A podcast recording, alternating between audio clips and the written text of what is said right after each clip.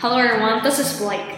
And this is Dusty again. Today we're going to read a story for you guys. The title is The Bat, the Birds, and the Beasts.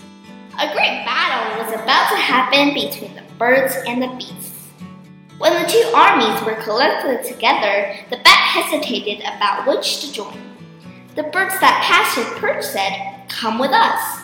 But he said, I am a beast. Later on, some beasts who were passing underneath him looked up and said, Come with us. But he said, I am a bird. Luckily, at the last moment, peace was made, and then no battle took place. So the bat came to the birds and wished to join the rejoicing, but they all turned against him, and he had to fly away. He then went to the beasts, but soon he had to retreat, or else they would have torn him into pieces. Ah, said the bat, I see now.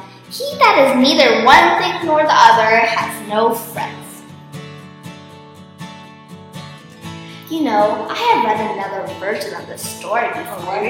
Can you tell us about it? Um, once in a forest, a battle broke out between the birds and the beasts. When the beasts started winning, the bat joined them. But when the birds started winning, the bat joined them. Later, the birds and the beasts made peace, but neither of them really wanted the bat to join them. So the bat could only fly away. Wow, the story is so different. But what do you think of the bat of the story?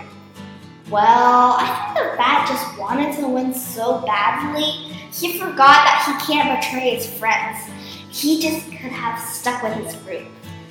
Hmm. In the end, what do you think the two sides thought of the bat? Uh, this is a very difficult question, and I thought they, they probably thought the bat just wanted to save himself alone without helping his friends win or away from getting hurt. Well, then we can't be the bat in real life. Yeah, let's try to keep our friends and family safe. Well, this is so much for today, and thank you for listening. Hope you have a good day and see you next time. Bye bye!